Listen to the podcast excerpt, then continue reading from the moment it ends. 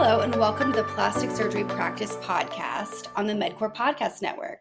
I'm Keri Stephens, and I'm joined by my co host, Alison Werner. We are the co chief editors of Plastic Surgery Practice. Today, we are excited to have Dr. Alice Zuriarrain back with us to, to discuss body dysmorphic disorder, or BDD, among plastic surgery patients. It's a subject he recently wrote an article about for PSP. Dr. Zuriarrain is the founder of Zuri Plastic Surgery in Miami, where he specializes in aesthetic procedures of the face and body, including facelift, eyelid surgery, rhinoplasty, breast augmentation and reduction, abdominoplasty, liposuction, and the Brazilian butt lift. Dr. Zuriarrain, thank you for joining us today. Thank you so much. Appreciate you guys having me on as always, and, and uh, great to talk to you. We love it too. Um, so, to start, in your plastic surgery practice, have you seen a rise of patients suffering from BDD, and what do you think has contributed to this surge?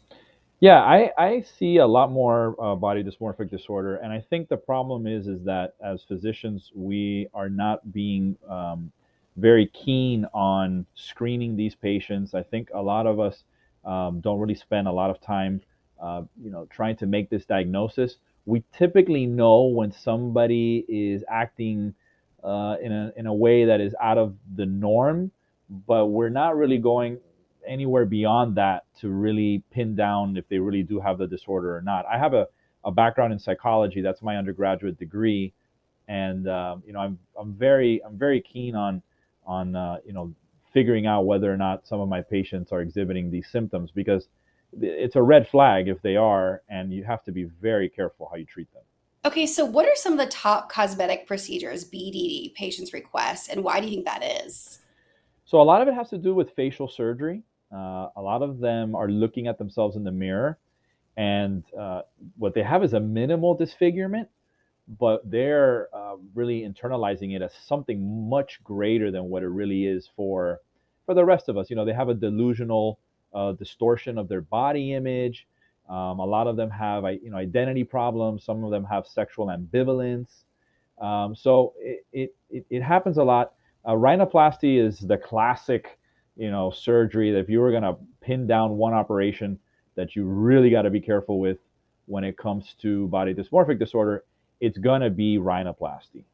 And uh, with rhinoplasty in particular, you're looking for um, a mnemonic. And you know, we love we as surgeons and, and doctors, we love mnemonics. I mean, that's the way that we, we memorize a lot of the, the the the you know the amount of information that we have to cram in our heads in medical school. Um, so there's a mnemonic called Simon, and uh, Simon stands for single, immature male, overly narcissistic.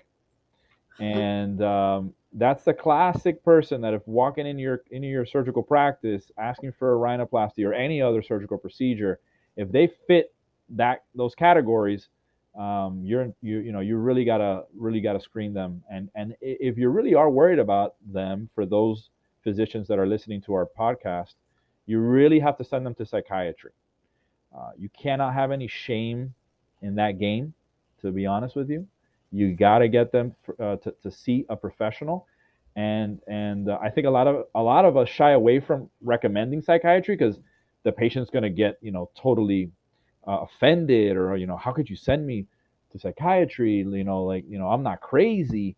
Uh, but um, but if you don't do that you're going to hate your life um, as a as a surgeon because they're going to keep coming back to you and they're going to keep seeing something that is not real in the mirror, and there's no way to help that person through surgery. So you, you really got to be careful with that. I wanted to ask a, a question that kind of goes back to when we were just you were discussing, you know, what is body dysmorphia and have you seen the rise in patients? Where does eating disorders fit into that? Because I read in your article you mentioned the fact that you know eating disorders is common with or seen with patients who are seeking, seeking body contouring. Yes, yes, absolutely. I think it's that re- that negative relationship with food, and um, you know, unfortunately, how a lot of patients, uh, you know, they yo-yo in their weight, and and they get into these, um, you know, bulimia episodes or anorexia episodes. Sometimes, sometimes they're even mixed, um, you know, from a psychological standpoint. And uh, yeah, I think these people again, it all kind of ties into the idea of body image. uh, what they're seeing in the mirror versus what is the reality. And um, yeah, this is an illness. This is a psychiatric illness. And just like an eating disorder is an illness, uh, body dysmorphia is an illness. And, and um, you know, there are a lot of patients in this subcategory that are also uh, bipolar disorder. Um, okay. they have a lot of anxiety um, as well as some paranoia, you know, peppered into the whole the whole scenario. Um, and so, you know, they, they, they also can have other attributes, like they could be a little bit hostile uh, towards authority sometimes. Um, you know, they may see multiple physicians and then talk very poorly about, you know, your colleagues, about the other surgeons that they've seen along the way. You know, saying things like, "Well, he doesn't know what he's doing. You know, he didn't want to offer me surgery. Um, you know, but I know that you're the expert, Doctor Z. Like, I know that you're going to be the one to get me the rhinoplasty that is going to change my life. So, would so you do manipulation that? Yes. Too. A lot of manipulation, total manipulation. Um, and then it, and then it's it's interesting because if you dig deeper, they they don't really have great social or emotional relationships with a lot of people. Mm-hmm. You know, mm-hmm. you can ask them like, you know, who who's your closest friend or you know, what's your relationship with your mother, your father like, or maybe your siblings? You know, a lot of them are strange. They live alone. Um, you know, they don't have a lot of friends. Um, you know, so they're kind of like, you know, they're in a very specific category of, of person. And they're also sometimes very confused and sometimes vague about what their motives are. You know, like, oh, why do you want to have surgery? Well, you know, they're they're kind of vague. They're like all over the place. It's not because, well, listen, I got I have this hump that I really don't like. And then, you know, when you're examining them, like, yeah, you definitely have a hump. Like, there's no question. Um, you know, I can fix that hump. And they're like, that's all I want. All I want you to do is fix that hump. Like I've had it since I was 10 years old. And then you're like, okay, this this is a reasonable person, you know. Uh, but when they start getting into this minutia, like, oh, I want to lift my tip like one centimeter, and I want my nostrils to like, you know, be at this angle, and you know i want this and that i mean then you start to really start to question what what's the motive here? Like what are you trying to accomplish? So.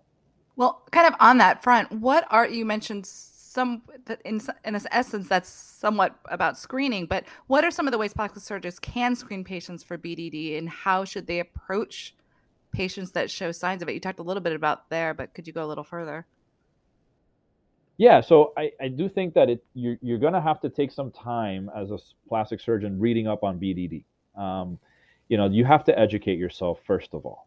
Um, I we don't we don't expect that when patients walk in the door and you suspect that they have BDD that you're going to have them take a personality test in your office. That's going to be really awkward, um, in my opinion. Um, I think your job is to have a, predeter- a predetermined set of questions that you know that based on those answers is going to lead you towards that type of diagnosis.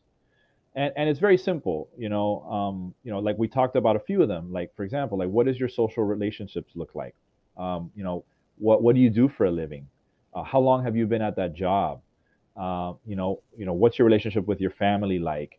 Um, you know some of them have had like an unresolved um, episode of grief or a crisis in their life uh, and they just kind of haven't gotten over that. So they they do what we would say is, um, you know, they, they they translate that into their physicality, into the way that they look, and they're and, and they're seeing things that are not really there. Um, but they're misdirecting their grief and they're misdirecting their anger and their frustration and their sadness onto themselves uh, physically and and the mind body connection is is real i mean this this is this this is true and I, I live it every day. Um, and I can give you plenty of examples of how the mind is very connected to the body and manifests itself physically, um, you know, a lot. Um, so yeah, so you you got to kind of read up on BDD a little bit more. You, you know, there there are criteria for diagnosing it, um, and and you have to be uh, up to date on that. And as surgeons, you know, we're we're obligated to stay up to date on on all of these, you know, findings, whether it's you know a surgical technique or an actual psychiatric diagnosis. You may not be a psychiatrist but we are dealing a lot with human emotion in plastic surgery. Um, we're dealing with a lot of grief with a lot of sadness with uh, a lot of altered sense of self. Um, you know, and even when you do beautiful surgeries, you know, you let's say, you know, the, for example, yesterday I did a breast reduction on a 16 uh, year old uh, girl, um, and she came today for her first post op visit, looked at herself in the mirror, and it's a shock. It's a real shock when you go from like an F cup breast to a C cup breast or a D cup breast. Um, and that happens a lot. And initially, it could be so shocking that they just want to go back to what they looked like before because that's their mm-hmm. comfort zone. And yeah, they really wanted the surgery and yeah, they really wanted the change, but your mind takes, you know, some time to adapt and to recognize that this is the new you. Um, it happens a ton in facelift surgery. My God. I mean, facelift surgery is probably the number one where people just look at themselves in the mirror and they're like, I like what I'm seeing, but it's going to take me some time to adjust to this. Um, it's not going to be immediate. So, so yeah, it's it's it's a serious thing to consider. No, that makes a lot of sense. And you touched on this a little bit earlier, but can you talk about how the BDD patients react after they have had plastic surgery? Are they typically satisfied? Are they dissatisfied?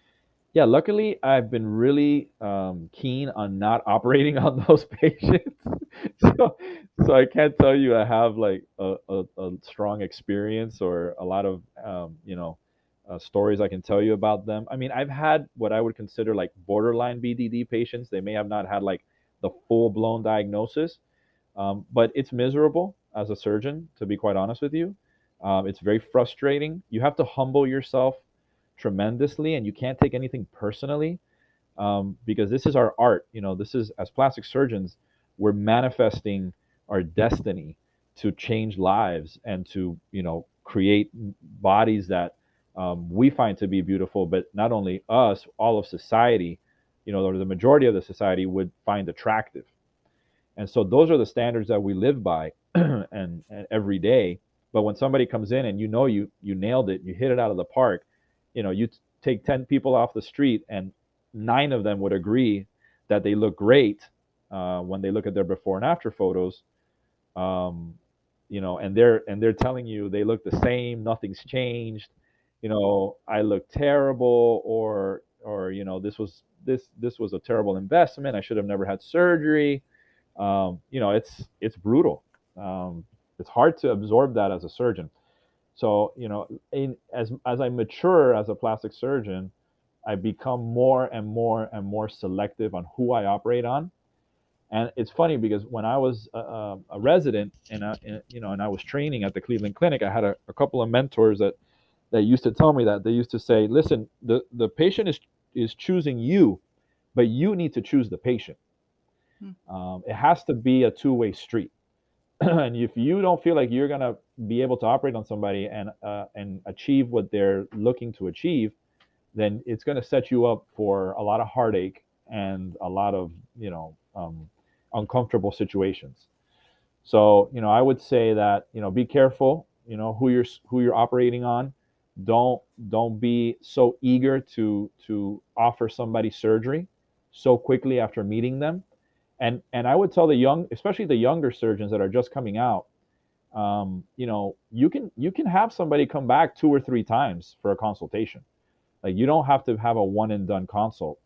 Um, if you're not sure if you got like a sixth sense if the hairs on your back are standing up or on your neck uh, and this somebody's giving you like a weird, you know, you know, emotional vibration, you know, just say, hey, nice meeting you, but I'd really like to see you back here in a couple weeks or in a month to talk this over. I think this deserves more time, and then you can really figure out who this person is, or, and if they're serious about surgery or not.